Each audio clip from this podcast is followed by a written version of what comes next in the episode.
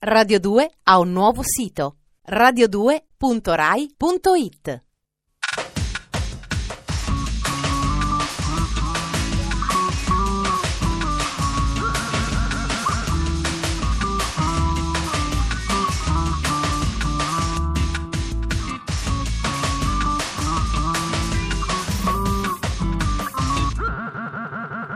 Dispenser.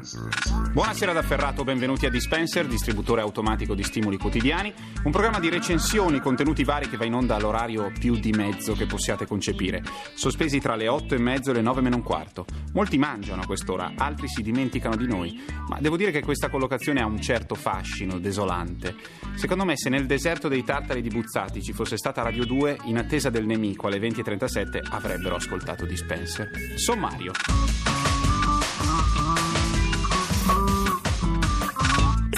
69 modi per dire ti amo. Arriva in Italia il fascino dei campi magnetici.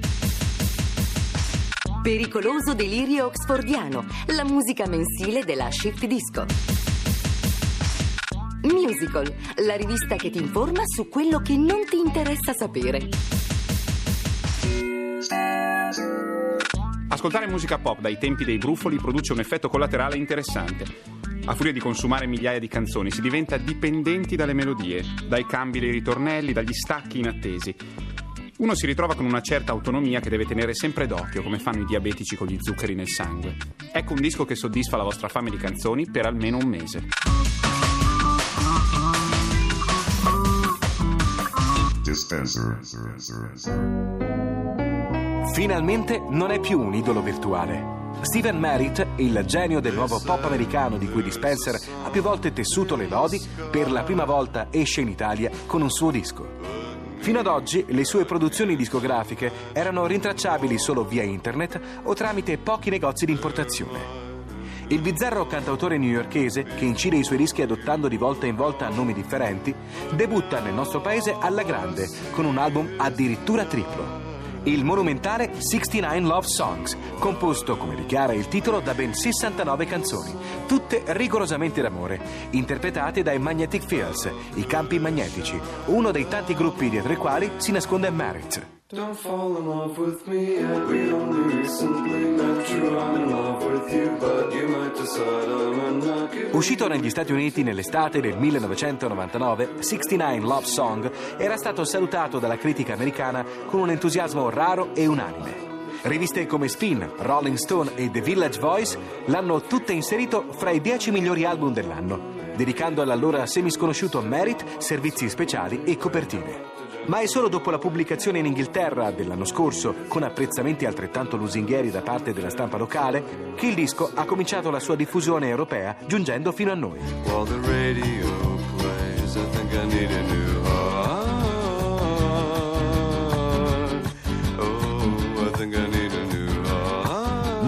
Dichiarato che la sua intenzione originale era di fare un disco di 100 canzoni d'amore, un'idea che gli era venuta in un elegante piano bar gay di Manhattan dove era solito esibirsi.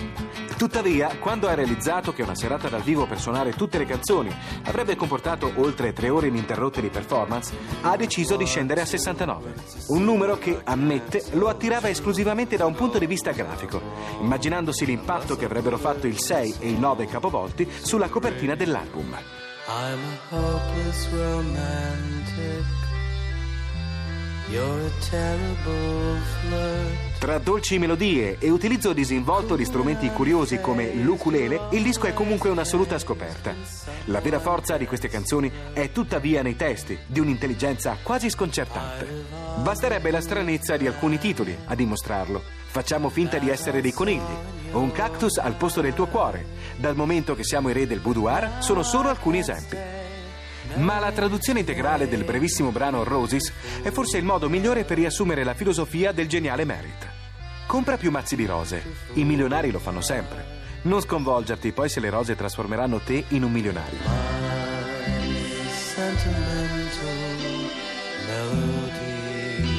Che dire, da noi le canzoni d'amore fanno turuturu.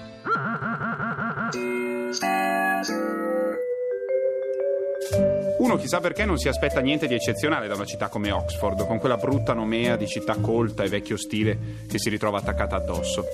Invece proprio di Oxford è una manica di psicopatici che hanno aperto un'etichetta discografica quantomeno originale, che si chiama Shifty Disco. Questi signori pubblicano un singolo al mese e sempre di artisti diversi. Ogni anno esce poi una compilation che raccoglie tutti i singoli dell'anno. Siamo al quarto anno, è uscito da un po' di tempo il quarto volume di It's a Shifty Disco Thing, che raccoglie le canzoni del 2000. Il libretto interno parla da solo. Fotografie di giocatori di calcio anni 70 col riporto. Fotografia di un'insegna in marmo che recita L'Inghilterra si aspetta che ognuno faccia il suo dovere. L'aspetto è abbastanza randagio, fa pensare un po' a Monty Python. Ho scelto la canzone di dicembre dell'anno 2000 che si intitola Una canaglia con un cuore d'oro, più o meno. Una definizione che molti miei amici definirebbero calzante. Badass with a Heart of Gold canta l'insostituibile Jason Morphew. Desdemona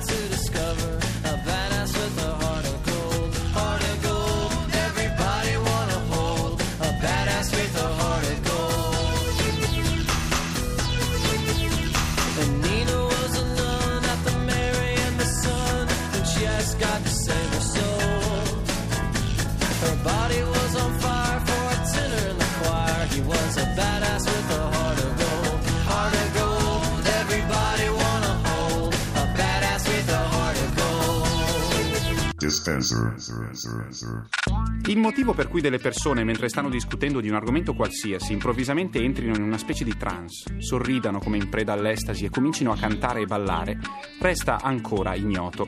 Tuttavia questa strana psicosi espressiva è alla base del musical, genere cinematografico e teatrale che sta vivendo una seconda giovinezza. Poteva mancare una bella rivistina stimolante sull'argomento? Dispenser. Ai confini dell'editoria. Questo mondo in cui sembra che la fantascienza vada sotto braccio alla realtà. Le riviste che il tuo vicino di casa legge al riparo da occhi indiscreti. Il genere del musical, si sa, in Italia non ha mai goduto di particolare successo. Colpa della lingua straniera, forse, troppo ostica per il grande pubblico, o della concorrenza della rivista, oggi varietà, tradizione tutta italiana difficile da contrastare. Negli ultimi anni però la situazione è notevolmente cambiata, visto il buon successo di produzioni come Grease o Sette spose per sette fratelli. Qualcuno nel mondo dell'editoria deve aver buttato l'occhio su questo segmento di mercato, dando così vita a Musical, bimestrale interamente dedicato a questo genere di spettacoli. Giunto al quinto numero, il giornale non deve godere di buona salute, vista l'offerta lancio in corso che recita due riviste al prezzo di una.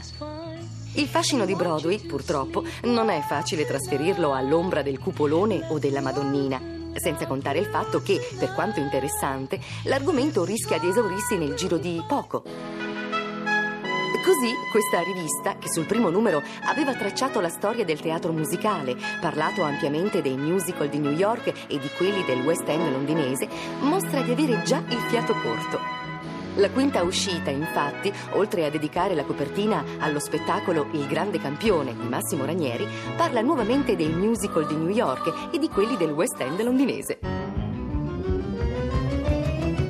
Il resto, gli articoli riguardano spettacoli nostrani come Che freddo ragazzi, versione partenopea in chiave musical della pellicola Full Monty, o La signora dalle scarpe strette, commedia musicale in scena a Parma, il cui titolo, più che Broadway, fa venire in mente Salso Maggiore Terme. E che dire della rubrica Stelle in ascesa o di quella delle news, in cui compaiono indiscrezioni come si dice che Amedeo Minghi stia progettando Anita, un musical dedicato alla moglie di Garibaldi. In Insomma, musical, più che al grande pubblico, è dedicato agli addetti ai lavori e fa venire in mente giornali di settore come Bar Oggi o Noi Camionisti, i quali però, invece di essere distribuiti in edicola, vengono astutamente inviati solo agli abbonati. Così non si finisce poi a dover fare le offerte lancio. La pillola di lunedì di Dispenser finisce qui con la consueta verve iconoclasta di chi non ha mai letto Alberto Arbasino e non ha nemmeno intenzione di leggerlo per i prossimi 150 anni. Speriamo che il programma vi sia piaciuto, se ne volete ancora noi siamo sempre qui. Radio 2 20 e 37, non si scappa. A domani.